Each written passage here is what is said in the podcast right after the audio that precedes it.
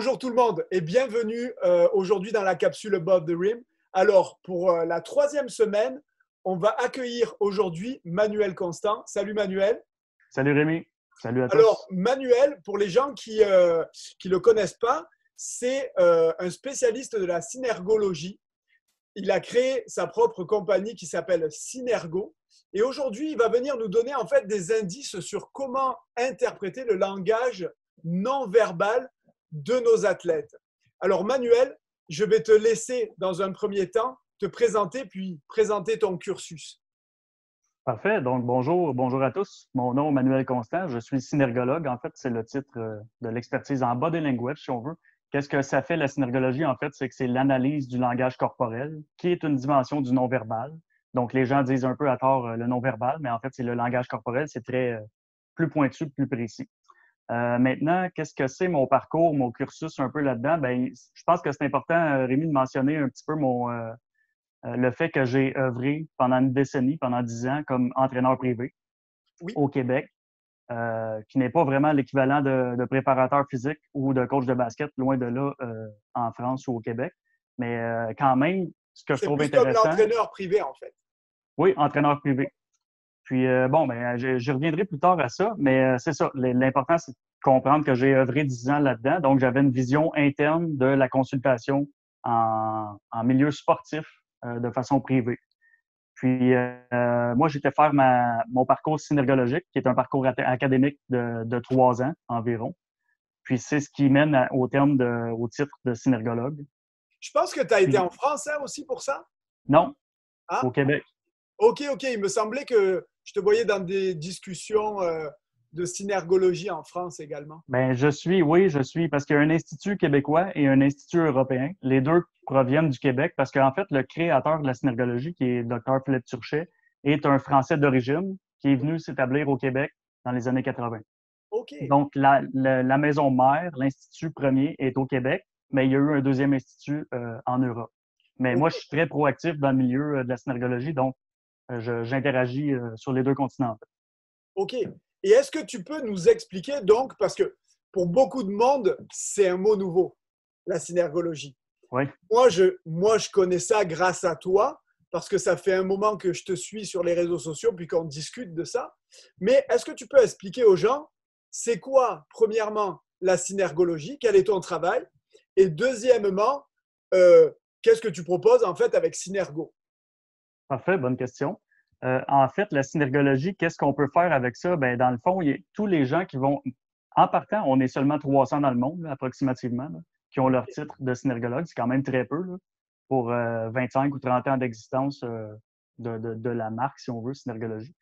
et puis, ce qui arrive, c'est que les gens proviennent de tout milieu. Donc, moi, ce que j'ai vu souvent, c'est que les gens vont faire leur synergologie en ajout, en complément à leur profession mais ne s'affiche que rarement comme synergologue, puis encore moins de formateurs à l'extérieur de l'Institut. Maintenant, ça, c'est pour. Euh, donc, les, possibilités sont un peu infinies euh, en synergologie, mais euh, il y a très peu de personnes qui s'affichent en tant que synergologue et qui ne font que ça comme métier. J'ai quelques collègues, mais il y en a peu. Moi, ce que j'ai voulu faire, dans le fond, j'y ai été, j'ai assisté à ça par intérêt personnel. Je me suis dit, bon, ça va m'aider dans mon coaching privé, tant mieux. Mais ce qui est arrivé, c'est que dans ma deuxième année de synergologie, je me suis rendu compte à quel point c'était efficace, euh, au-delà de toute attente.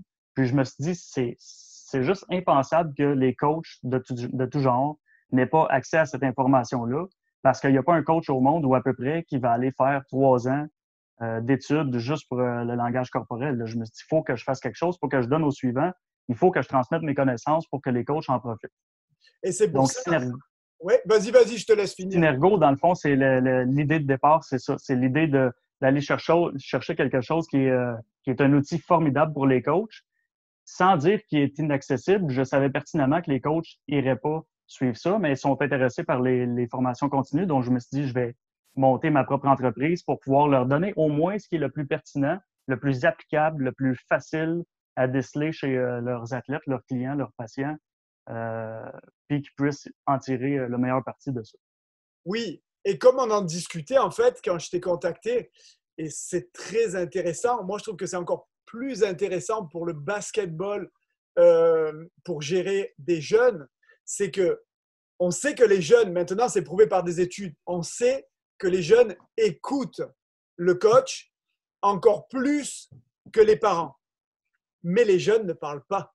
Et on en parlait encore il y a dix minutes. Euh, ils vont pas te dire ce qu'ils ressentent quand tu les coaches. C'est très, très rare. Souvent, ils, mhm. ils renferment ça parce qu'ils ont certaines peurs, parce qu'ils ont certaines craintes. Et là où, à mon sens, la synergologie peut être super intéressante, c'est qu'en fait, quand le jeune ne nous parle pas verbalement, il va nous parler de par son comportement. Et justement, arriver à interpréter ce comportement, ça peut être un outil en or pour les, euh, pour les entraîneurs. Absolument. C'est là tout le point d'ailleurs. Oui. Et ça m'amène ça donc à la première question. Moi, j'ai parlé du contrat d'équipe, mais ce n'est pas vraiment euh, le contrat d'équipe. Quand tu as bâti ton groupe, par exemple, tu as une restructuration, tu as des joueurs qui sont partis, et ça, c'est à n'importe quel niveau. Ça peut être chez des jeunes, ça peut être chez des adultes, chez des pros, chez des amateurs. Tu as bâti un nouveau groupe. Donc, il y a des éléments qui viennent de l'extérieur. Euh, il y a d'autres éléments qui montent de, de catégorie d'âge. Bref, ton groupe est nouveau. Et toi, tu observes, tu as tes premières réunions de groupe. Nous, on fait par exemple le contrat d'équipe. On établit les objectifs, les trucs comme ça.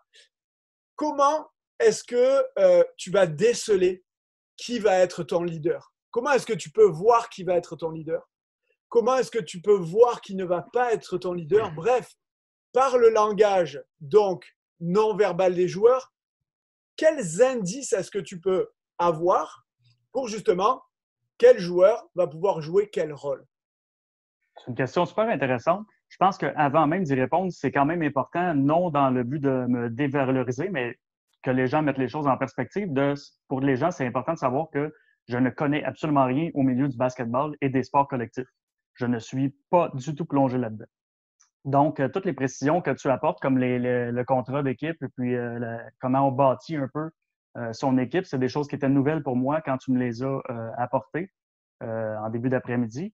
Sauf que ça reste que de toute façon, le langage corporel est universel. Et ce qui est important de comprendre là-dedans, c'est que il y a des individus qui se repèrent en tant que leader mais c'est des, des, des, éléments corporels, du langage corporel qui sont quand même assez subtils, mais euh, ils existent. Je vous en nomme un là, très, très, très euh, concret, mais aussi très, je ne veux pas dire impertinent, mais vous ne serez jamais capable de déceler ça. C'est, on dit que les leaders se repèrent dès l'âge de 33 mois parce qu'ils regardent leurs leur camarades lorsqu'ils sont bambins avec le, le côté gauche du visage. C'est un trait typique des gens qui sont aimables ça, c'est démontré euh, des milliers de fois. Moi, je le vois à longueur de journée. Mais ça, je sais très bien que le coach ne commencera pas à regarder chaque, euh, chaque angle de vue pour savoir euh, quelle, quelle personne est-ce que, qui présente son côté gauche du visage. Par contre, il y a des comportements autant psychosociaux que, qu'à partir du langage corporel qui sont plus simples que ça à déceler. Finalement, le leader, c'est celui qui est placé en avant ou au-dessus par les autres. Parce qu'il y a une différence entre le leader et le dominant. C'est deux choses qui sont euh, différentes. Les deux peuvent diriger un groupe, mais il y en a un qui. On le voit souvent sur les réseaux sociaux, il y a des mimes, là, des, euh, des, des, genres d'images, euh, quelqu'un qui fouette les autres pour être en avant, puis qui est assis sur le bloc de béton. En tout cas, tu sais de quoi je parle? Oui, j'ai peut-être une illustration pour ça. Oui. Ma femme. Ma femme, en fait, c'était une athlète. et en fait, elle m'a toujours dit, c'est bizarre, parce que quand j'étais jeune, j'étais timide et je ne me mettais pas en avant, mais les autres me reconnaissaient toujours comme le leader. Ça, c'est un vrai leader. Honnêtement, je ne la connais pas, ta femme. C'est le, trait caractéristique euh, de numéro un du leader, leader. Oui. Du vrai leader. C'est carrément le leader de la famille et même rendu aujourd'hui, mais c'est quelqu'un qui ne poussait pas pour ça, on l'a placé ici. Exactement. C'est très différent. Finalement, c'est ce qu'on appelle un, peu un leader positif et un leader négatif, parce que le leader négatif aussi est capable de diriger une équipe, mais il ne fait pas sentir les autres bien alentour de lui. Donc, euh, à la longue, ça, ça peut marcher sur le court terme, mais à la longue, pour la, cohésion d'équipe, ça laisse à désirer parce que justement, ça crée des non-dits dont on va parler un peu plus tard. Euh. Oui. On va passer à la question suivante. Et euh, c'est ça a rapport en fait dans ton coaching direct avec un joueur. Et souvent, on s'aperçoit qu'avec les jeunes, euh, quand ton mode de coaching ne lui correspond pas, il va pas forcément parler, comme on disait tout à l'heure. Il va essayer de s'adapter, mais il te dira pas forcément ce qu'il ressent. Donc, on va avoir des coachs parfois qui crient un petit peu plus. On va avoir des coachs qui ont une façon de gérer un joueur. Et euh, comment en fait tu peux adapter ton coaching en observant le comportement du joueur, étant donné qu'il ne te parlera pas Ça, c'est vraiment une question super, honnêtement, parce que c'est la, c'est la pierre angulaire de ma compagnie, de Synergo. C'est justement d'adapter l'intervention avec les gestes observés. Finalement, on s'adapte ou on questionne selon ce qu'on voit. Puis, euh, ben, à partant, avant de commencer euh, à répondre, c'est super important de comprendre pour les gens d'où viennent les non-dits.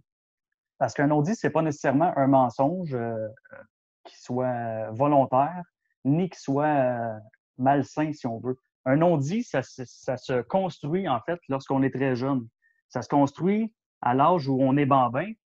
On arrive devant nos nouveaux camarades, on est dans un groupe, puis on se rend compte qu'il euh, n'y a pas juste nous qui existent, ni notre famille, c'est que là, on interagit avec des, inconnus.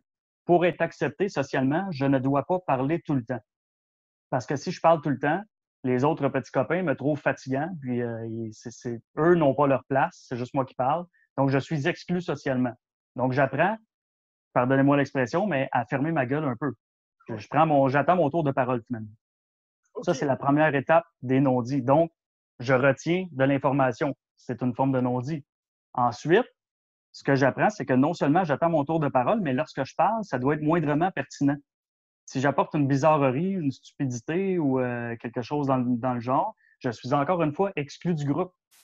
Ça, ça crée deux non-dits. Je dois retenir mes paroles et mes pensées et mes émotions euh, la, plupart du temps parce que si je parle tout le temps, je suis fatigant. Et en plus, je dois retenir, je dois filtrer mentalement la façon dont je l'ai dit. C'est énormément de, de non-dits.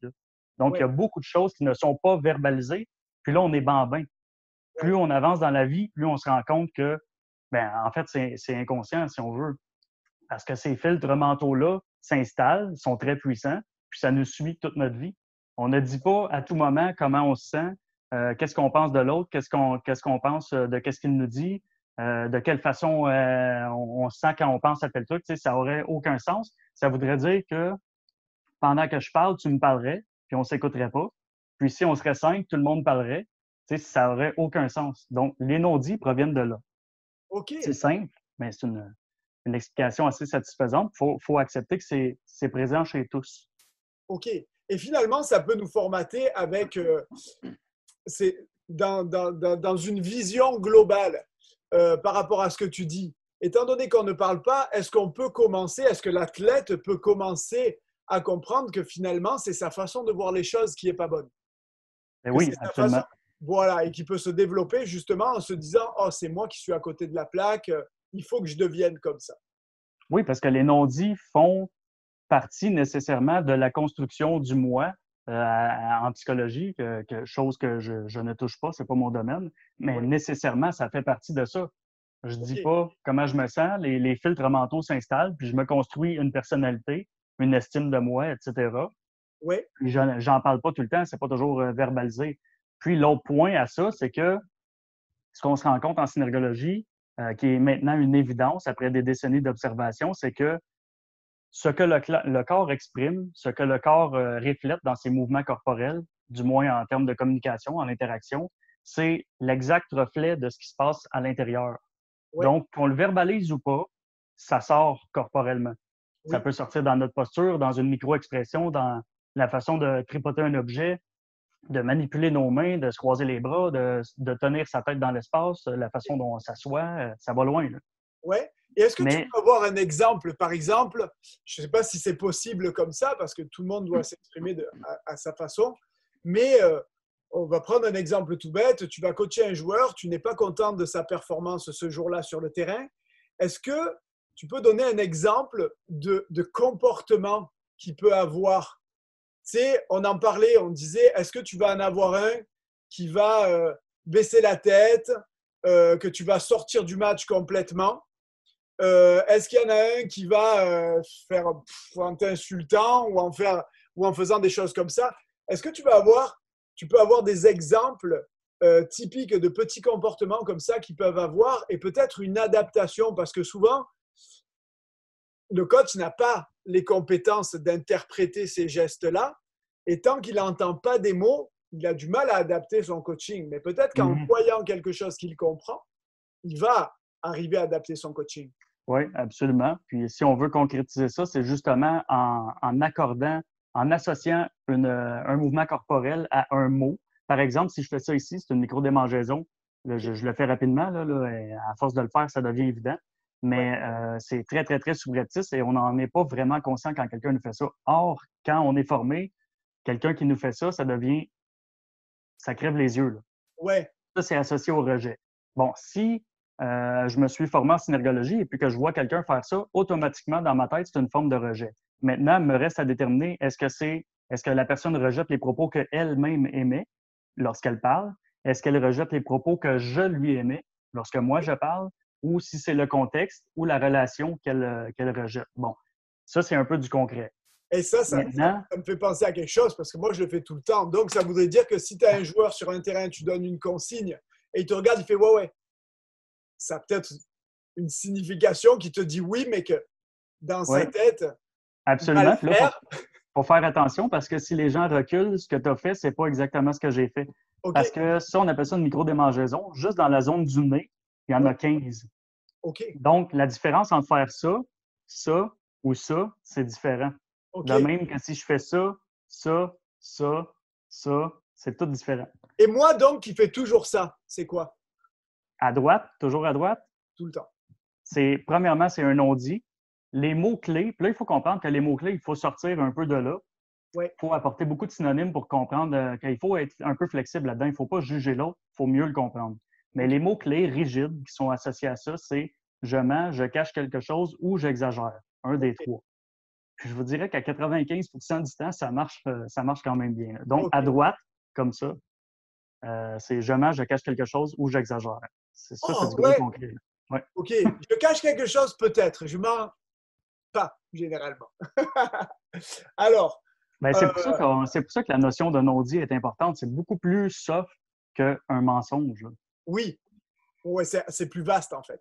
Il faut s'assumer, tu sais, chaque être humain euh, use de stratégies mentales euh, et relationnelles à longueur de journée. Dans le fond, on est tous un- à un minimum manipulateurs. Maintenant, est-ce qu'on est des manipulateurs chroniques ou malsains? Non, absolument pas. Mais on est tous un peu dans un minimum. On use de stratégies pour la survie. Et puis l'adaptation sociale, c'est, c'est, c'est- on on n'a pas le choix, c'est comme ça. On est fait comme ça. L'être humain est basé comme ça. Puis dès qu'on apprend à s'assumer, on donne le droit à l'autre d'exister aussi comme ça. là. OK, alors je vais commencer à faire attention à mes mouvements comme ça. là. Ben Rémi, là, je, je, je termine en disant que plus on en apprend en synergo, puis là, je dis synergo parce que synergologie, c'est long, là. plus on en apprend en synergo, moins on juge, plus on est, on est porté à comprendre au lieu de juger. OK, Fait que moi, un individu qui me fait ça ou qui me fait ça ou qui me fait ça, euh, pour moi, c'est pas un enfoiré ou euh, c'est pas parce qu'il m'aime pas ou euh, il y a des raisons pour lesquelles il fait ça. Ouais. Puis là, s'il y a un enjeu, c'est à moi de les trouver. Sinon, j'en tiens pas compte, c'est pas grave. là. OK. Et on arrive à une question qui va énormément plaire à tous les coachs de basket. Alors, on se met dans le contexte. Tu as, euh, es dans un match, finale du championnat. Tu es à 5 secondes de la fin. Il reste 5 secondes. Tu as un temps mort. Tu es mené de 1 point. Tu as la possession de balle et tu as la possibilité de faire gagner ton équipe. À qui est-ce que tu vas donner le dernier tir? Tu as ton équipe devant toi, sur le banc, pendant le temps mort, tu les regardes. À qui est-ce que tu vas donner la décision du match? À qui est-ce que tu ne vas pas la donner? Question très intéressante, épicée, je dirais. Il n'y a presque pas de pression dans l'ambiance. Euh, moi, d'emblée, c'est sûr que je donne le ballon à la personne qui a le menton surélevé, euh, donc qui est relié à un sentiment de supériorité ou une grande estime de soi. Et si euh, la personne prend plus de place en largeur et en hauteur dans l'espace, c'est encore mieux. Parce que là, on est dans, dans une attitude combative. La personne qui est corporellement comme ça à ce moment-là, elle est dans le combat, elle est prête à l'action.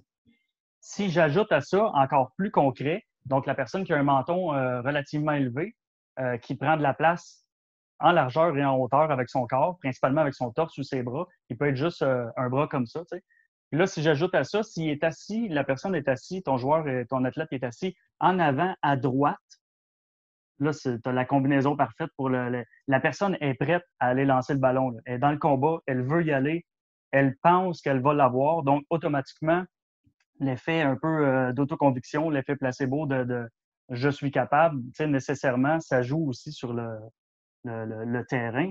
Ça, ça, traduit un peu, ça augmente les chances d'avoir le ballon. Est-ce que c'est la personne qui va assurément scorer? Non, on ne le sait pas. Mais c'est sûr qu'il y a plus de chances que cette personne-là score que la personne qui, prend le moins en moins de place dans l'espace, le moins possible si on veut, qui a euh, le menton euh, baissé, surtout qui évite le regard du coach. Cette personne-là, elle veut pas y aller, mais elle n'a pas sur le terrain. Là. Elle a déjà pas confiance en elle à ce moment-là. Tu vas pas la prendre pour, euh, pour la mettre dans la pression extrême. Tu sais. Tout recroquevillé sur le banc. Oui, exactement.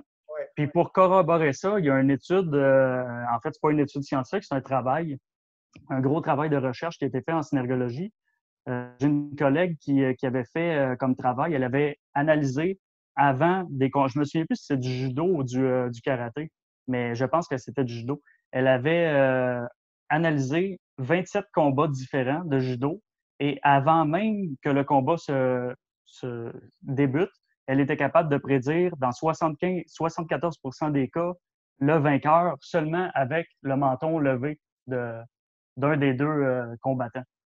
Donc, elle, elle choisissait, ben, finalement, c'était au bout de ses analyses qu'elle s'est rendue compte que le menton levé avant un combat d'un des deux combattants, à 75, 74% des cas, permettait de prédire la victoire. C'est fort. Là. ce seul indice-là permet déjà de savoir comme ouf, euh, s'il y en a plusieurs qui sont comme ça, c'est dans ceux-là que je vais choisir. Maintenant, si en plus il prend de la place, il est en avant, à droite, assis sur son banc, euh, moi, c'est sûr que c'est là que je vais. Ouais, puis 75% c'est énorme c'est fort. C'est pas 55, là, c'est fort. Tu vois, en, te posant cette question, ça m'a amené à une autre. je ne veux pas te piéger. c'est qu'en fait, ça m'a amené à une question. J'y avais pas pensé en rédigeant mes, euh, mes questions, mais on va être dans un match. Le match est serré, tu as tes joueurs, il y en a qui répondent, il y en a qui répondent pas, et tu fais des changements. Et on a tous connu ça dans le basket. Tu vas avoir un jeune joueur qui est pas trop dedans, mais tu dis rien. Tu essayes de faire un bon management, mais tu fais un changement. Il va voir et là, il va regarder le changement parce qu'il sait que ça va être lui. Et il regarde, il fait Pourquoi? Pourquoi moi? Mais non Et il sort, il met des coups de pied derrière les chaises, il passe derrière le banc, il envoie toutes les bouteilles en l'air et il va s'asseoir derrière le banc. Il se met à l'écart. Et toi, tu essayes de le ramener, mais il n'y a rien à faire. Mais il y a un autre joueur qui, lui, par contre, te regarde. Fait, ouais, il sort. Il dit rien. Il va s'asseoir au bout du banc et il bouge pas. Qu'est-ce que ça te donne? Qu'est-ce qu'il y a réellement dans leur tête et qui est le plus, entre guillemets, dangereux? Est-ce que c'est celui qui est sorti en tout cassant ou est-ce que c'est celui qui dit rien et qui garde tout à l'intérieur? Une excellente question euh, à laquelle, malheureusement, je ne peux pas répondre parce que ça prend, en synergologie, ça prend toujours un contexte. Là, tu m'apportes un contexte, mais moi, je ne suis pas là. Finalement, c'est un contexte qui est externe, mais le langage corporel total de la personne, je ne l'ai pas. Donc, c'est beau de dire euh, il kick dans une poubelle, puis euh, il fesse partout, il frappe partout. Mais moi, ce que je voudrais voir, c'est l'ensemble de l'œuvre, son corps au complet. Mais surtout, la personne qui ne bouge pas, qui s'en va s'asseoir au bout du banc, est-ce qu'elle s'en fout? Est-ce qu'elle accepte totalement le fait de, se faire changer ou est-ce qu'au contraire, elle, est dans un état d'esprit rebelle, puis euh, elle ne te le dit pas, mais elle va te le faire payer d'une façon ou d'une autre? C'est là que ça devient intéressant. Donc, c'est lui qu'il faut regarder, mais à partir d'indices que moi, je n'ai pas présentement. Et c'est ça. C'est ce qu'on voit vraiment dans les formations, honnêtement. C'est ça qui se passe. Oui, et c'est ça qui est vraiment fou, c'est parce qu'en fait, celui qui va être le plus expressif, des fois, tu sais ce qu'il a.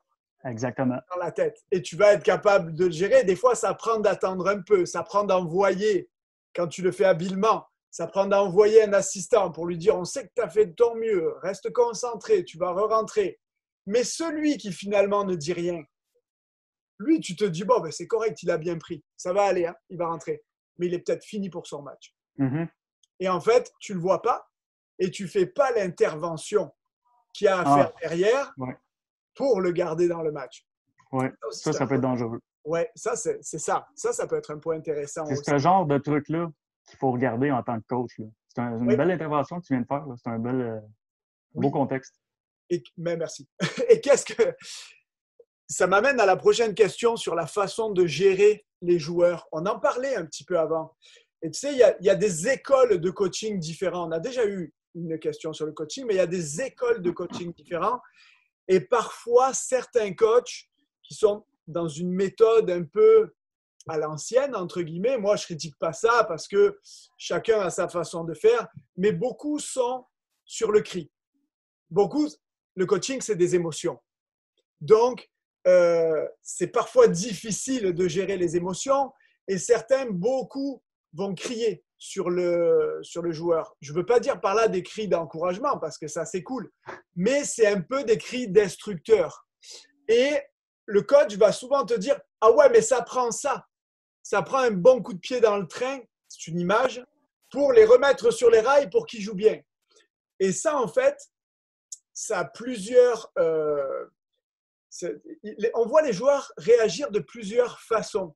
Mais ce qu'on disait, nous, c'est est-ce qu'il y en a un qui va dire Ah oui, moi, ça me prend euh, de me faire pousser justement pour être capable d'avancer et pour me motiver? Il y en a d'autres qui vont rien dire et qui vont peut-être t'apporter une réponse à court terme, mais qu'est-ce qui se passe derrière? Et il y en a qui vont aussi t'apporter cette réponse et qu'on pense qu'on va les aider, mais qu'arrivés à 25 ans, ils arrêtent de jouer parce que dans leur tête, ça, ça sera ils me font tous chier, j'en peux plus. Mhm. Donc, comment tu peux, est-ce que tu as des indices qui te permettent d'adapter ton coaching? Qu'est-ce que tu regardes chez le joueur dans sa réaction? Parce qu'on en revient à dire qu'il ne te parlera pas. Non? Ben, Donc- en tout cas, rarement. Ouais. On en revient à dire, qu'est-ce que c'est ça Donc, qu'est-ce, est-ce qu'il y aurait des indices corporels chez certains joueurs qui te feraient dire, ah, ma façon de le gérer, puis ma façon de crier, lui, il prend pas bien ça. Mhm. Ouais. Absolument. Déjà, pour répondre à ta question, il y a toujours des indices, puis il y a toujours des signes, ou à peu près toujours des signes précurseurs non verbaux. Donc, déjà, dans le langage corporel, on a la réponse. À nous d'être assez fort après ça. Premièrement, il faut se, se former. Ensuite, il faut appliquer suffisamment pour être compétent. Parce que si c'est une formation supplémentaire que, que- dont on met l'attestation ou le, le, le cahier de cours dans le tiroir, ça vaut rien. Il faut l'appliquer pour devenir compétent. Mais le coach qui devient compétent voit nécessairement des items précurseurs euh, à un changement important et il y a toujours des indices. Maintenant, dans un autre, euh, dans un autre optique, je vais, euh, je vais faire quelque chose là. Je vais, pardonnez-moi les amis français qui nous écoutent parce que je pense qu'il y en a plusieurs. Je vais parler en jargon québécois. C'est comme un. Parfait. Je m'adresse à toi, le coach, qui s'est pas, formé en synergo. Vraiment, là, je trouve ça vraiment merdique. Ta façon de penser, c'est vraiment nul. Honnêtement, si tu n'as pas fait synergo, tu es un peu stupide. C'est de ta faute. Maintenant, qu'est-ce que tu peux faire pour ça? Tu devrais le faire. Ça fait longtemps que je te dis de le faire, tu devrais le faire. Bon, je pourrais continuer longtemps comme ça. Mon but, c'est de faire un mini-sketch. Pardonnez-moi mon, euh, euh, mon piètre talent d'acteur, mais c'est de faire comprendre si toi, tes coachs, tu m'écoutes, et puis que tu t'es pas senti vraiment réceptif à mes propos, ben c'est exactement ce que ton joueur sent quand tu écris après. Chaque fois que tu y apportes une critique négative et ou que tu cries, ton joueur t'a dans le cul. Peu importe ce que tu dis. Euh, donc, à partir de là, est-ce que c'est bon de crier après un joueur? Si toi, tu penses que c'est la seule solution, que c'est nécessaire, tu as le droit, mais il faut se poser une question en tant que coach. Est-ce que le but là-dedans, c'est en tant qu'individu, que coach, est-ce que c'est d'augmenter mon ego, d'être vu comme un demi-dieu ou à cause de la prestance de mon, euh, de mon titre, si on veut, ou si c'est d'apporter des résultats à mon équipe? C'est deux choses différentes. Là, je suis pas en train de dire que les coachs sont un ou l'autre. C'est juste qu'il faut se poser la question, est-ce que je fais les choses parce que moi, je sais qu'elles doivent être faites comme ça, ou si je suis assez humble pour me remettre en question, puis déceler que, oups, chez mon joueur X, quand, mon joueur numéro 4, quand je lui crie après, il tripe vraiment pas. Il y a tel, tel, tel signe. Il va me le faire payer plus tard de toute façon. À qui ça va jouer? Contre qui ça va jouer, ça? Contre tout le monde. Oui. Le joueur, il te le dira pas, il va te le faire payer. C'est bon ni pour toi, qui est coach, ni pour l'équipe, ni pour le joueur. Fait que ça, ça, bénéficie à qui de crier après les gens ou d'apporter une critique négative. ça m'amène à un dernier point, parce que je ne suis pas coach de basket, je ne connais pas ce champ-là. Par contre, il y a un champ que je connais beaucoup, c'est le comportement humain. Il y a une chose qui est euh, universelle, c'est que tu peux être ami pendant 25 ans avec quelqu'un, Parfois, il suffit d'une seule critique vraiment destructrice, négative, pour que cette personne-là t'en veuille toute sa vie. Puis que même si elle te pardonne, elle te pardonne juste à moitié.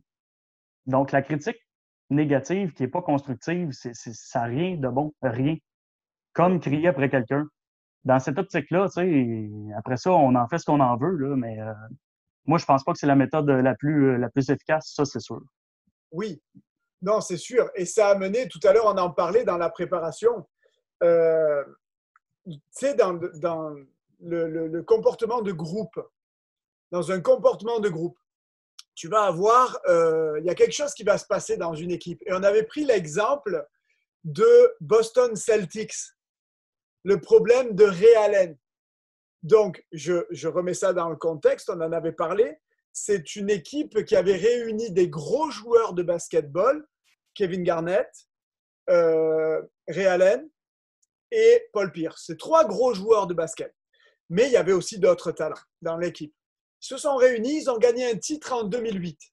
Mais après ça, bon, le niveau de la ligue euh, a changé. Eux étaient des athlètes qui arrivaient quand même pour, qui vieillissaient. Ils étaient encore très très bons, mais ils vieillissaient. Il y a d'autres grosses équipes qui sont montées et la compétition est devenue plus difficile et ils ont eu un gros, euh, une grosse rivalité avec le Heat de Miami. Qu'est-ce qui s'est passé? Ils ont perdu, je crois, pendant deux playoffs et saison, il me semble, 2011 ou 2012, euh, Ray Allen quitte Boston pour partir au Heat de Miami. Et ça a été perçu comme euh, une grande traîtrise et tout le monde disait, et on entend même des joueurs dire, euh, ouais, mais on était comme des frères, et puis euh, on avait une grosse rivalité avec eux, puis c'était notre frère et il nous a trahis, même les, les, fans ont envoyé des menaces de mort à Ray Allen. Et il disait, il nous a trahis, il est parti, on n'a pas compris pourquoi. Mais sauf que quand lui exprime son histoire, il y avait un bif. Il y avait une histoire avec un joueur et il s'entendait très très mal avec un joueur de l'équipe. Mais on en parlait, des fois, il y a, on disait les joueurs ne parlent pas. Et certains vont avoir un code d'éthique. Parfois, ils viennent de milieux assez difficiles. Parfois, ils viennent de la rue ou quoi. Et ça se reporte sur le terrain. On ne snitch pas. On ne balance pas. Donc, ils vont pas dire ce joueur, il m'emmerde et si et là. Mais il peut y avoir des signes. Comment est-ce que tu vas déceler une euh, embrouille, entre guillemets, entre deux joueurs? Est-ce qu'ils vont avoir un comportement spécial qui peut te permettre de désamorcer la bombe avant qu'elle explose? Absolument. Radicalement, oui. Euh, puis en fait, oui, c'est absolument. C'est pas, il peut y avoir des signes. Il y a des signes. Maintenant, il faut savoir quoi regarder. C'est ça qui est un peu malheureux et heureux. Euh, il faut se former en synergo pour savoir quoi regarder. Parce que sinon, on a une intuition, mais on n'est pas capable de la rationaliser. On a l'impression que quelqu'un nous ment ou que quelqu'un ne s'entend pas avec quelqu'un. On ne sait pas pourquoi. Maintenant, quand on se forme en synergo, on peut faire bang, bang, bang, bang. J'additionne ça. OK, le, tableau est très complet. Maintenant, je peux intervenir. Puis, euh, c'est sûr, sûr, sûr qu'il y avait des indices précurseurs, sûrs et certains. Il faut les déceler. le coach qui est formé à ça, tant mieux parce qu'il peut intervenir euh, en conséquence. C'est un peu, euh, ça revient à la théorie de la relation, le, truc qu'on voit au niveau 2 chez Synergo, qu'on ne voit pas à la base parce que ça prend quelques étapes. Faut, en fait, là, en Synergo, nous, dans le parcours officiel, on a 1700 codes, 1700 mouvements corporels à retenir avec un code long comme ça. Puis là, on sait de quoi on parle. Mais chez Synergo, il y en a, euh, je ne les ai pas comptés, il doit en avoir euh, un peu plus de 100. C'est pas beaucoup. Là, fait que, ce que je fais, c'est que j'apporte les plus pertinents, les plus faciles à repérer, puis euh, des trucs. Parce que on mise beaucoup aussi sur l'efficacité, l'applicabilité. justement pour que le coach, en une fraction de seconde, puisse se faire une idée à partir d'un seul mouvement, d'un œil qui est plus petit, d'une tête qui est tournée d'un côté ou qui est penchée d'un côté, d'un épaule qui est avancée euh, par rapport à l'autre, de la distance par rapport à, deux joueurs, justement. Ça, c'est un bel indice. Ouais. Deux joueurs qui ne s'entendent pas vont nécessairement avoir une distance physique plus grande que, euh, que deux personnes avec qui on s'entend. Euh, dans l'absolu, on touche uniquement les gens avec qui on est à l'aise. Ça, c'est vraiment le contact physique, le toucher. Donc, dans l'extrême de ça, ben, là, on entre dans des notions euh, plus, plus complètes, mais plus on s'éloigne de la personne, moins on est à l'aise ou on veut ne, ne, pas avoir affaire avec cette personne-là. Donc, c'est tous des indices précurseurs. Euh, qui peut. là, tu as un trio de trois joueurs qui est ensemble. Il y en a un qui s'entendait pas avec un autre. Probablement, quand ils étaient ensemble, il y en a un qui avait le menton plus élevé que l'autre, l'autre rentrait son menton. Parce qu'en compagnie de cette personne-là, ça veut pas dire qu'il est comme ça tout, tout, le long de sa vie, là. mais lorsqu'il est avec cet individu-là, l'autre l'écrase. L'autre devient justement le, leader négatif, l'autre s'écrase, même si ça peut être un leader le restant du temps. Là, tu vois des dynamiques comme ça s'installer. tu peux vraiment te permettre d'adapter ça rapidement. Celui qui est le moins à l'aise, donc là, on va s'amuser. Et on parlait justement du cas Rondo Ray Allen. Ray Allen a toujours essayé d'aller parler à l'autre pour régler les affaires. L'autre se protégeait et réfutait tout. Et il lui disait même, j'ai plus que 11 matchs à te supporter, après tu vas dégager de l'équipe. Donc, est-ce que moi, de la façon dont tu parles, je me dirais peut-être que Ray Allen va rentrer dans le vestiaire avec le menton levé. Et peut-être que quand Ray Allen va rentrer dans le vestiaire, Rondo va baisser les yeux, puis peut-être baisser son menton. Mm-hmm. Ah, du, coup, c'est sûr, c'est presque sûr qu'il détourne son regard. Mais dans tous les cas, euh, le, le, type, parce que là, je ne me souviens pas des noms, je ne les connais pas, croyez-moi ou non, euh, le type qui ne voulait pas discuter avec l'autre, dans tous les cas, pour moi, il est, dans une forme de vigilance cristallisée. Là. Il veut rien savoir de l'autre, puis il admet même pas que l'autre puisse avoir raison. Maintenant, il y a des façons de désamorcer ça. Il faut les connaître. Il y a des interventions adaptées. D'où, euh, je disais au début, lorsqu'on questionne selon le geste observé, il y a des interventions à faire sans nécessairement avoir recours à un psychologue, mais il faut désarmer ça, c'est sûr. Puis là, c'est parce que c'était rendu loin déjà. Donc, euh, il y a des signes précurseurs avant que ça escalade comme ça, mais même à ce niveau-là, il y a moyen de faire quelque chose. Et ça, c'est vraiment intéressant parce que tu vois, ça me remémore, moi, des trucs que j'ai eu en tant que coach, parce que c'est vrai que j'avais tendance à observer énormément le comportement des joueurs. Quand il y avait un, un bif dans une équipe, quand il y a deux joueurs qui ne s'entendaient pas, par exemple, on allait en avoir un qui allait être dans le vestiaire et qui allait parler normalement aussitôt que l'autre joueur rentrait, l'autre était peut-être un peu plus en confiance. Sourit, commence à parler, l'autre se ferme. L'autre est de l'autre côté du vestiaire. Comme ça, il commence à baisser la tête, il fait ses lacets. Il est là, il essaye de partir.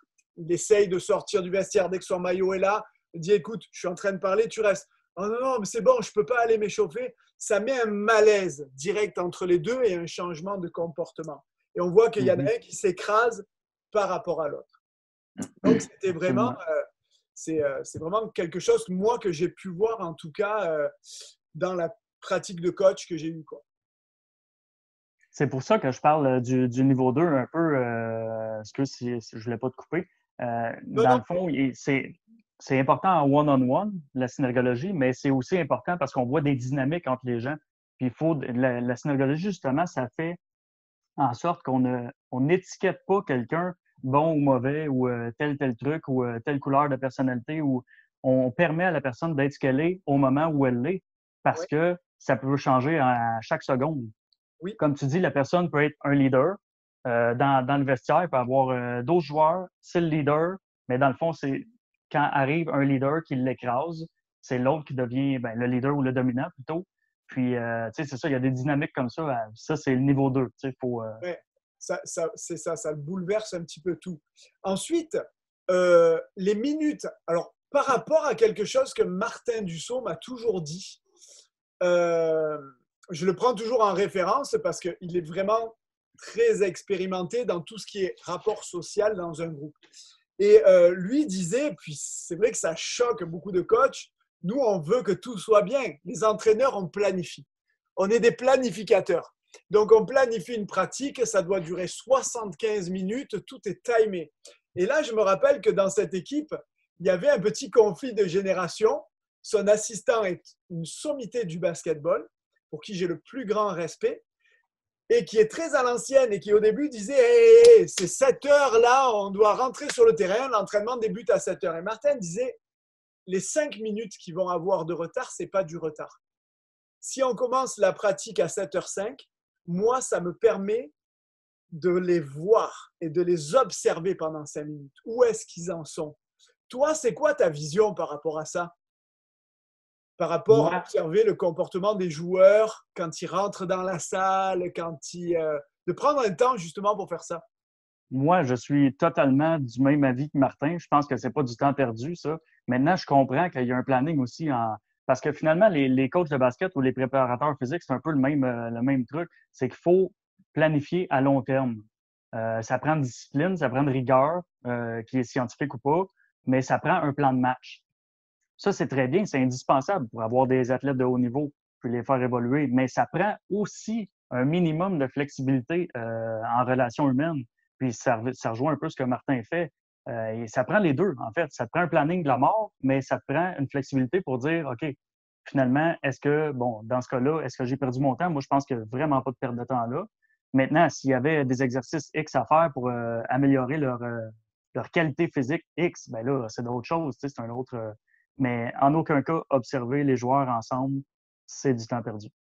tu vois, ça me rappelle, j'avais un ami, euh, j'ai un ami, je ne dirai pas son nom là-dessus, qui est un préparateur physique aussi renommé et qui me disait euh, Je planifie plus que des squelettes. Mais par là, mm-hmm. ce qu'il voulait me dire, c'est que grosso modo, sa planification était ultra flexible. Il mm-hmm. sait qu'est-ce qu'il veut développer à ce moment-là mais il me disait, je planifie plus que de cette façon, qui est moins précise, parce qu'il y a toujours quelque chose qui foire. Absolument. Il dit, j'en ai eu marre dans mes saisons d'avoir toujours à me réajuster par rapport à des blessures, par rapport à des comportements émotionnels, par rapport à des, choses vécues par le joueur. Donc, on planifie, oui, mais peut-être moins dans le détail. Je sais que je veux faire ça parce qu'après, il va y avoir une adaptation au jour le jour. Et ce que disait justement, ce que nous faisait comprendre, ce que j'ai compris en fait en, réfléchissant à ce que disait Martin sur ces fameuses 10 minutes, c'est qu'en fait, des fois, des pratiques tournent mal. Et tu as des joueurs qui ne sont pas dans un mood ou qui hmm. sont fatigués, qui ne sont pas capables ce jour-là de faire telle et telle chose. Et qu'est-ce qui va se passer? Toi, tu vas demander encore plus tu vas être encore plus rigoureux, tu vas aller vers là, et eux vont aller vers là. Et ça va exploser. Et tu vas pas avoir ce que tu veux. Donc, ces fameuses 10 minutes peuvent te servir à dire, OK, j'ai planifié ça, on ne peut pas faire ça aujourd'hui.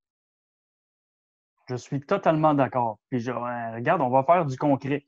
Moi, la préparation physique, puis la périodisation, en fait, je reconnais la valeur de la périodisation. Absolument, j'enlève pas de périodisation.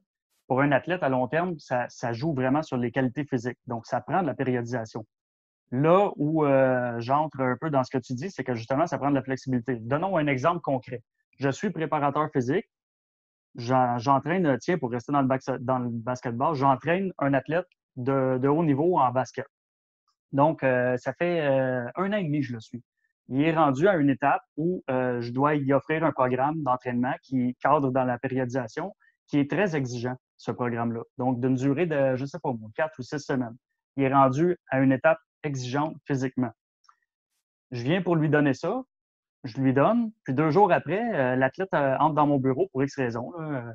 puis je vois que, pouf, il y a, on voit le blanc de son œil en bas à, à gauche. Tiens je comprends déjà qu'il y a un stress émotif euh, fort probable à ce moment-là. Je me mets à parler avec, finalement, parce que j'ai vu ça, tu sais.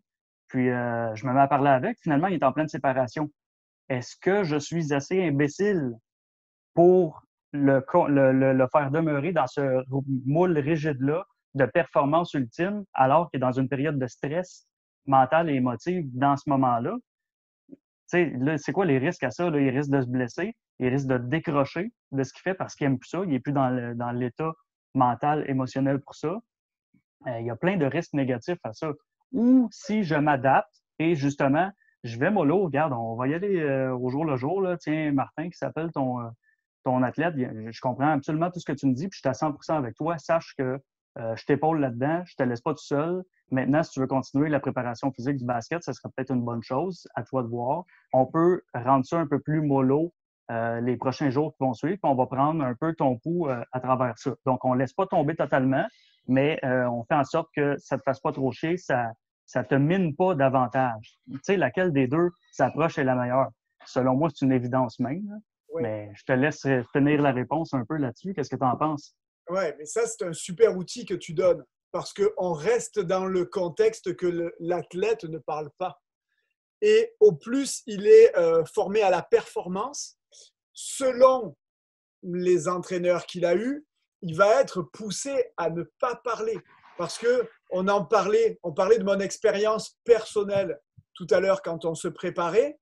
Et en fait, des fois, tu vas rentrer dans un centre de formation, la concurrence est gigantesque, euh, puis tu vas avoir parfois des entraîneurs qui sont assez durs et des entraîneurs qui vont mettre en avant le fait, des fois ça va aller jusqu'au prédateur, mais mettre en avant le fait que tu as de la chance d'être là, que tu as de la chance, et puis si tu n'es pas là, personne va vouloir de toi.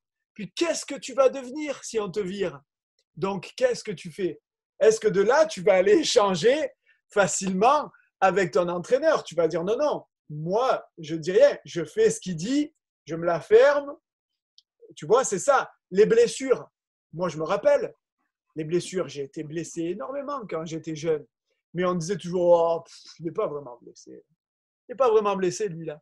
Lui, il fait du cinéma, il n'a pas envie de jouer. Il veut se reposer. Donc, il n'est pas vraiment blessé. Mais l'athlète tête est blessé. Et ce qui fait que, finalement, tu en arrives petit à petit à ne plus rien dire à l'entraîneur.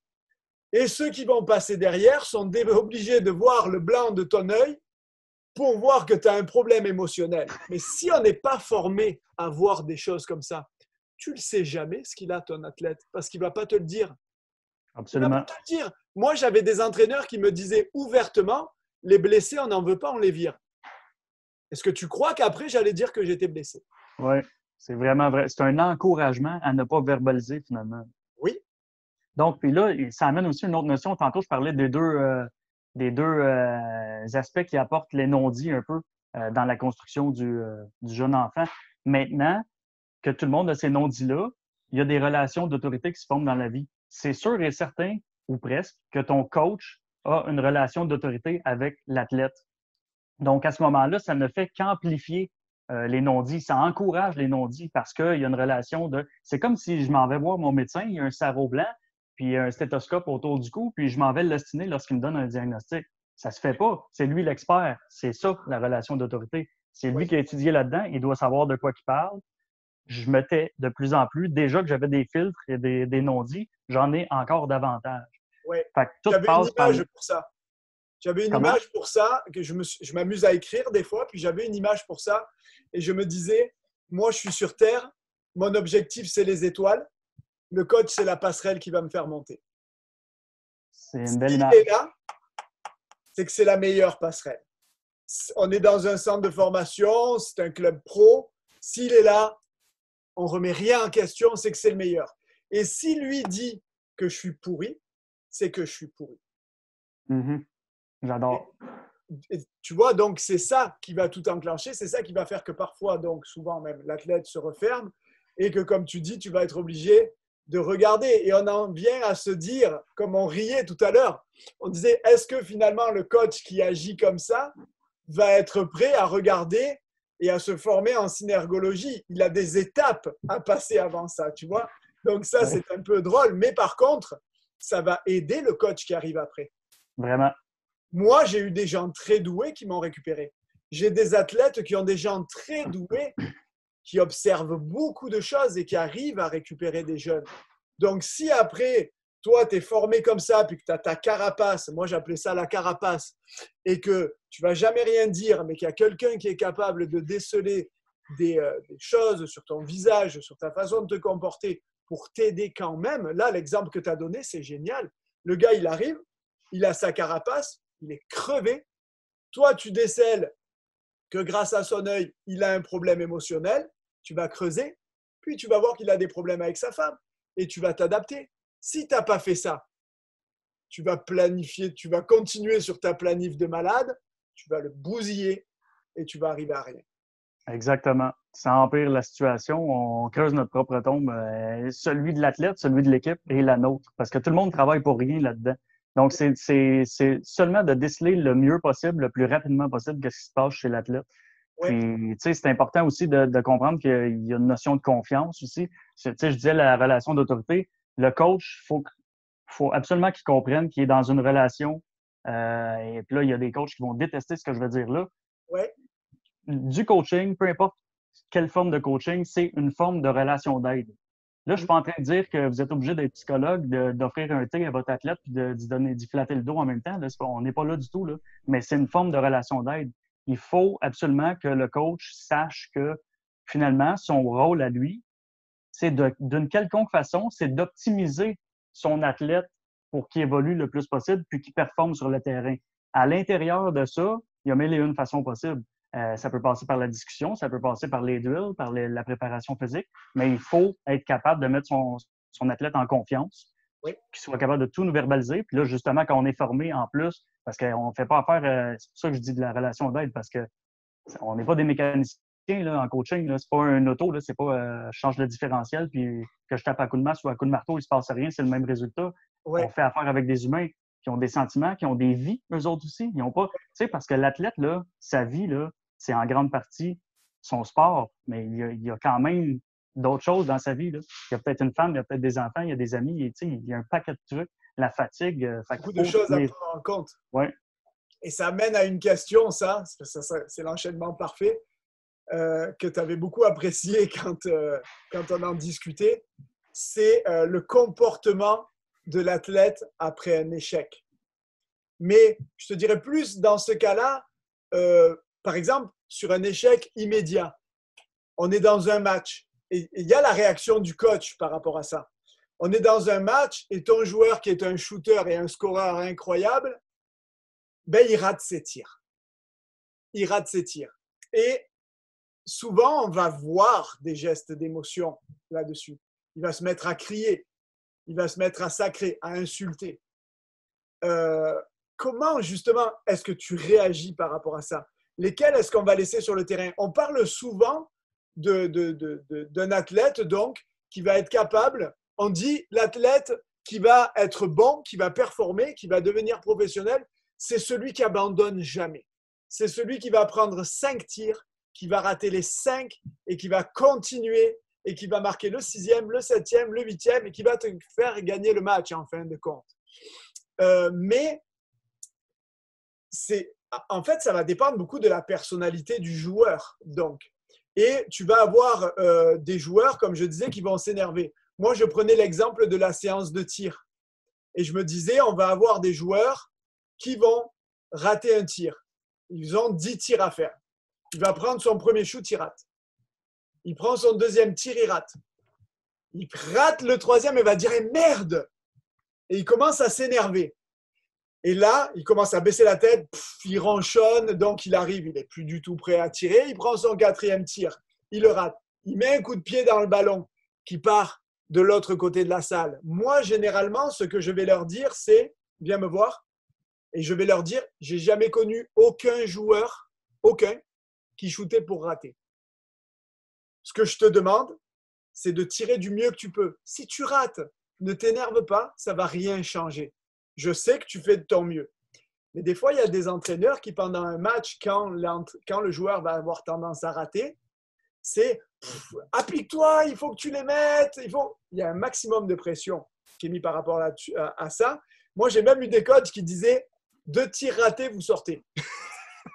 C'était je compte, hop, tu as raté le premier, tu rates le deuxième, tu sors. C'est vraiment, c'est vraiment très poussé. Mais euh, comment est-ce que tu peux t'adapter par rapport à ça, justement? Par rapport... Je trouve ça drôle. Je trouve ça drôle ce que tu dis? Parce que ça nous ramène un peu à, ben, premièrement, ça, ce que tu as fait, la phrase que tu as dit, ça remet l'athlète en, confiance parce que toi, tu lui fais savoir que tu lui verbalises que tu sais qu'il fait de son mieux, tu lui enlèves de la pression. Ça, c'est une des meilleures choses à faire. Enlever de la pression le plus possible à ton athlète parce que de la pression, il peut en avoir du public, il peut en avoir de lui-même parce qu'il est habitué à la performance depuis qu'il est jeune, ça peut provenir de la maison, on ne sait pas, ou il peut en avoir du coach. Fait plus tu es capable d'y en enlever de la pression, mieux il va performer, ça c'est une évidence. Mais ça me ramène aussi euh, aux enfants parce que je me dis finalement, ton athlète, là, pourquoi tu le coacherais différemment que tu coaches tes enfants? Euh, si ton enfant euh, te fait un dessin à l'âge de 6 ans, est-ce que tu vas vraiment lui dire Thomas, il est nul à chier ton dessin, applique-toi. tu ne diras jamais ça. Tu vas l'encourager, tu vas lui dire hey, wow, il est beau ton dessin, je te félicite. Fait quatre doigts, c'est Puis à force d'être encouragé, il va peut-être dessiner de plus en plus, puis avec l'âge aussi, la pratique, il va dessiner de mieux en mieux, même s'il ne devient pas un artiste, euh, mais c'est le même concept. Ton athlète, si tu lui apportes euh, une critique négative, alors qu'il est dans le, moment où il ressent le plus de pression, c'est la pire des choses à faire. Euh, la, meilleure réaction, c'est celle que tu as eue, c'est clair. Oui, c'est intéressant le parallèle que tu fais avec les enfants. Moi, je vois avec les miens et j'ai toujours peur. Tu sais, on me met dans la famille, je suis souvent mis en avant par rapport au fait que j'ai joué au basket à un bon petit niveau, que maman aussi a joué au basket à un très bon niveau, que j'ai réussi à partir une entreprise, à des trucs comme ça. Et moi, la, façon, tu des fois, tu, vas avoir des, des, gens à succès comme ça qui vont mettre beaucoup de pression sur les enfants. Oh, tu as eu cette note-là, c'est pourri. Oh, tu fais ça, tu pourrais beaucoup mieux faire. Moi, j'essaye en fait toujours de réagir à l'opposé. C'est-à-dire, comme tu disais, pour le dessin, je vais les encourager. Souvent, s'ils ont fait quelque chose qui n'est pas très bien, ben, je vais essayer de positiver beaucoup, beaucoup, beaucoup. C'était le, petit parallèle par rapport à ça. J'ai trouvé vraiment intéressant ton, euh, ton rapport justement avec l'enfant. Parce que grosso modo, pourquoi est-ce que les enfants des autres que tu coaches, tu leur dirais, oh, ton tir était pourri, tu as mal fait ton truc, et tu serais cash comme ça, alors que tu ne le fais pas avec tes enfants? Exactement. trois quarts du temps. Mais bon, des fois, ils font avec leurs enfants aussi. oui, ben oui. Puis souvent, souvent, les athlètes, parce que je ne les connais pas, mais c'est sûr que dans la, plus l'athlète est de, de, haut niveau, dans les sports de haut niveau, il y a une notion de performance. Et souvent, ces gens-là, lorsqu'ils sont auto-performants comme ça, c'est qu'ils proviennent d'un milieu familial où la performance a été ultra valorisée, voire survalorisée. Je ne dis pas que c'est le cas toujours, mais euh, ça peut souvent être le cas. Donc, c'est sûr que si toi, en tant que coach, tu es capable d'enlever de cette pression-là en lui disant check dude, moi je sais que tu fais de ton mieux. Aidons du fun, puis euh, regarde, tu sais, en restant dans des paramètres un peu stricts quand même, là, fais pas ce que tu veux, mais fais de ton mieux. Tout ce que je te demande, c'est de t'appliquer. Le résultat, je m'en tape. Tu viens d'y enlever une, énorme partie de, sa pression. Je pense que c'est une très bonne chose à faire. Oui. Et est-ce que on arrive, le temps avance, on arrive à la dernière question. Et c'est un peu un enchaînement. Là, on a parlé, euh, tu sais, euh, une réaction courte dans le temps. Un athlète rate un tir, euh, qu'est-ce qui se passe, comment est-ce qu'on peut le remettre sur les rails, comment est-ce qu'on réagit avec lui? Et maintenant, on va voir ça sur quelque chose de plus important. Par exemple, après un match ou après une série de défaites ou de contre-performances. Euh, en fait, ton athlète va adopter un certain comportement, il va réagir d'une certaine façon. Est-ce que tu vas pouvoir déceler des indices qui va te donner, euh, qui vont te permettre justement de désamorcer une bombe qui pourrait pourrir sa saison. Tu vois, il finit son match, il a mal joué. Moi, je te donnais euh, l'exemple de l'ultra compétiteur. Moi, j'étais un ultra compétiteur. Et on va avoir tendance à penser, l'ultra compétiteur veut gagner des matchs. Moi, je vois un peu différemment. Moi, je dis que le compétiteur veut gagner des matchs le gros compétiteur veut être bon. Moi, je pouvais, je devrais peut-être avoir un peu de honte à dire des choses comme ça, mais ça me touchait deux fois moins de perdre un match que de faire un mauvais match. J'étais capable de perdre un match et d'être content parce que j'avais mis des points. Et j'étais capable de gagner un match et d'être mécontent parce que j'avais pas mis mes points. Mais donc tout le monde va être dans l'ambiance du vestiaire on a gagné, c'est génial. Toi, tu vas pas. Tu te dis, si je fais la gueule de façon apparente, c'est salaud. Donc, tu fais semblant d'être un peu dans le mood, mais ça te détruit sur trois jours, quatre jours, cinq jours. Moi, ça, ça, ça, en fait, ça anéantissait ma confiance sur 3, 4, 5 jours, voire même sur le match de la semaine suivante. J'ai mal fait ça, j'ai mal fait ça. C'est parce que j'ai mal dû m'entraîner de cette façon, j'ai mal dû. Mais j'en parlais pas. Et est-ce que tu peux donc déceler un comportement dans le vestiaire après une défaite ou après un match gagné, mais que tu vois que ton joueur est complètement, euh, enfin pas complètement, mais que lui par contre il n'est pas satisfait. Est-ce que justement tu peux, tu peux voir un comportement, déceler un comportement et mettre en place euh, une intervention qui va permettre d'éviter que ce joueur-là compromette la suite de son championnat ou du moins des matchs à venir Ma réponse là-dessus est catégorique. Oui, c'est sûr qu'il y a des indices. Euh, finalement, le corps expose, exprime, euh, reflète l'état intérieur. Donc, si euh, tu es déçu, ça va paraître. Si tu es désappointé, amer, ça va paraître. Si tu es colérique, ça va paraître. Si tu es rageur, agressif, ça va paraître. Si tu es triste, ça va paraître. Donc, tout paraît. maintenant, c'est sûr qu'il y a des moments où ça détonne. si justement tout le monde est dans l'ambiance, puis il y en a un ou deux qui, ne le sont pas du tout, puis là, il y a des items aussi à valence euh, négative, des marqueurs corporels qui sont à valence négative. Euh, par exemple, les coins de la bouche qui partent vers le bas, même si le reste du visage euh, ne semble pas triste ou colérique. Il y a plein de petits trucs comme ça. Là, euh, les yeux, justement, un peu plus petit que l'autre. On voit du blanc, on voit. Il y a plein, plein, plein de trucs. L'axe de la tête. Puis, que ce soit avant un match ou après un match, déceler des items négatifs chez ton athlète, ça n'augure rien de bon. Euh, pour la suite. Donc, avant un match, c'est pas bon. Avant un entraînement non plus. Puis après un match, euh, non plus. Faut, puis là, ben maintenant, c'est au coach de d'intervenir par rapport à ces items qu'il a vus. Euh, apprendre, premièrement, il faut que tu prennes l'athlète en one-on-one, en privé. Parce que devant les autres, c'est le, jugement d'autrui. Il y a trop de, de billets là-dedans. Il faut que tu le prennes, tu l'amènes en privé. Puis si tu penses qu'il y a un enjeu euh, par rapport à ce que tu as vu, puis là, tu le mets en confiance, tu lui demandes ça va-tu? Qu'est-ce qui se passe? Euh, j'ai cru remarquer que tel truc. Là, plus on avance là-dedans, plus on est adroit en questionnement. Il y a des formes de questionnement en passant euh, chez Synergo, là. mais plus on avance aussi dans la vie, plus on devient adroit.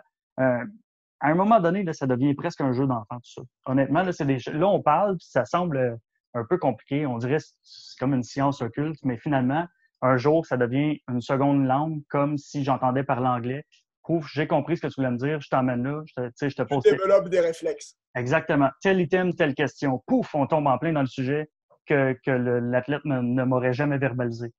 C'est là qu'on s'en va. Oui, ouais, tu développes des réflexes petit à petit par rapport à ça. Une question un rapport. Ça me vient juste comme ça. Dans ce fameux langage corporel, est-ce qu'il peut devenir, est-ce que tes indices, est-ce que ça peut devenir de la symptomatique?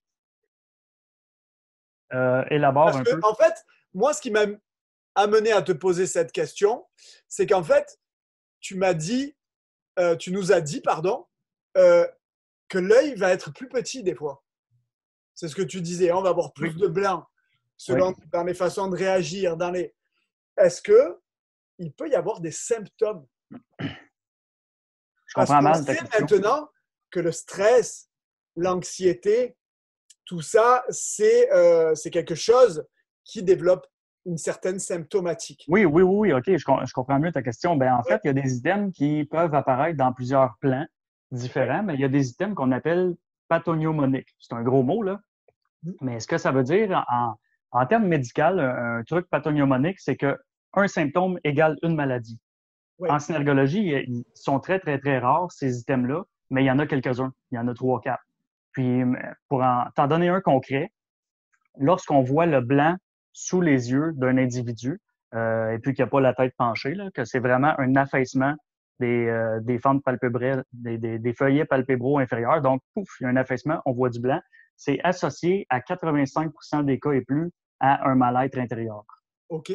Euh, donc, déjà là, on a, euh, c'est pas symptomatique, c'est pas pathognomonique parce que c'est pas à 100% Sauf que ça reste que c'est très, très, très puissant. Puis il y, a un, il y, a un, synergologue médecin qui a fait un travail de recherche là-dessus. Puis lui, euh, il examinait des, des, patients qui étaient, euh, qui étaient dépressifs. Puis il a déterminé que dans 66% des cas, euh, les, les, patients qui étaient dépressifs avaient des, le, le, blanc sous les yeux visible. OK. Donc, c'est ce genre de truc. Oui, il y a des trucs qui sont plus symptomatiques. Il y en a d'autres qui le sont presque totalement. Il faut toujours se garder une marge de manœuvre, mais tout ce qu'on voit dans le parcours synergologique au complet, c'est 85% et plus de fiabilité si on apprend comment bien les interpréter. Mais c'est extrêmement fort, 85% Est-ce que ça peut être des douleurs? On entend toujours, des, athlètes, c'est vrai qu'il y a des blessures, c'est du sport, mais euh, souvent, on va voir des athlètes qui ne sont pas dans une situation de confort, qui vont avoir des douleurs. Un mal au dos qui va être plus prononcé, des ischio-jambiers qui sont euh, plus problématiques. Est-ce que, justement, un état de stress ou un inconfort d'un joueur face à une situation peut amplifier des symptômes de douleur? Bien, en fait, les symptômes de douleur, nous, on n'en tient pas compte en synergologie parce que ce qui nous intéresse, c'est vraiment le langage corporel en interaction. Euh, maintenant, euh, tu sais comme moi que si euh, tu as fait une séance de jambes particulièrement douloureuse, brutale, bon, deux jours après, ça se peut que tu aies de la misère à marcher. Donc, c'est sûr que là, si on se met dans l'œil du synergologue, qu'on voit quelqu'un marcher, qu'on ne sait pas qu'il a fait un entraînement de jambes il y a deux jours, on va dire bon Dieu de merde, je sais pas ce qu'il y a, mais il marche vraiment bizarre. Puis on va se mettre à. Tu sais, ça, ça devient de la suranalyse, donc on ne tient pas compte de ça. Au même titre que quelqu'un qui euh, je sais pas, moi, en posturologie, je, je suis pas expert en posturologie. Là, il y a une hypersyphose, puis il se promène comme ça. Mais moi, c'est pas ça qui m'intéresse. Ce qui m'intéresse, c'est pourquoi est-ce que cette personne-là, cet individu-là, se promène toujours comme ça, puis soudainement, un moment où il est fier dans sa vie, il fait ça, il se tient comme ça pendant 28 secondes, alors qu'il est classé comme dans une limitation physique euh, catégorisée, étiquetée, mais pendant un moment, oups, ça paraît plus qu'il y a une syphose. C'est ça qui m'intéresse. Sa perception de lui-même joue. Oui, exactement. Puis c'est ça le langage corporel. C'est ce que je te disais tantôt, c'est que le corps va toujours exprimer d'une façon ou d'une autre comment tu te sens à l'intérieur. Puis dans le fond, c'est de déceler, oui, apprendre par cœur euh, tel truc veut dire ça, tel truc veut dire ça, mais c'est de déceler à quel moment ça arrive, sur quel mot, sur quel propos, dans quel contexte précis est-ce qu'il y a eu un changement, un mouvement corporel. Et là, c'est facile à lier après. Là. Sur tel mot, sur tel propos que j'ai émis, pouf, la personne est, est, partie en retrait sur sa chaise, elle veut plus participer à la discussion. Wow, je sais que là, il vient de se passer un truc là, dans les derniers mots. Là. C'est pas dix minutes avant, c'est pas dix minutes après. Donc, c'est facile pour moi de lier ça. Pose une question là-dessus, pouf, ça revient. Oui, ouais, je vois ça. On va terminer euh, avec, euh, en fait, euh, il y a quelque chose qui m'intrigue un peu. C'est par rapport à tes formations, parce que tu es revenu de temps en temps sur les formations. Est-ce que tu peux nous décrire tes formations? Il y a combien de niveaux maintenant? En fait, moi, j'offre trois niveaux de deux jours. Il y en avait quatre avant. J'ai fait un condensé parce que j'ai décidé de condenser la matière encore plus. Euh, les gens proviennent des, des, quatre coins du Québec. Même, il y en a qui se déplacent d'encore plus loin. Puis, je voulais que les gens se déplacent le moins souvent possible, donc trois fois au lieu de quatre, trois week-ends. Euh, puis, c'est encore plus condensé. Les gens aiment encore mieux ça. Est-ce que tu en offres en ligne?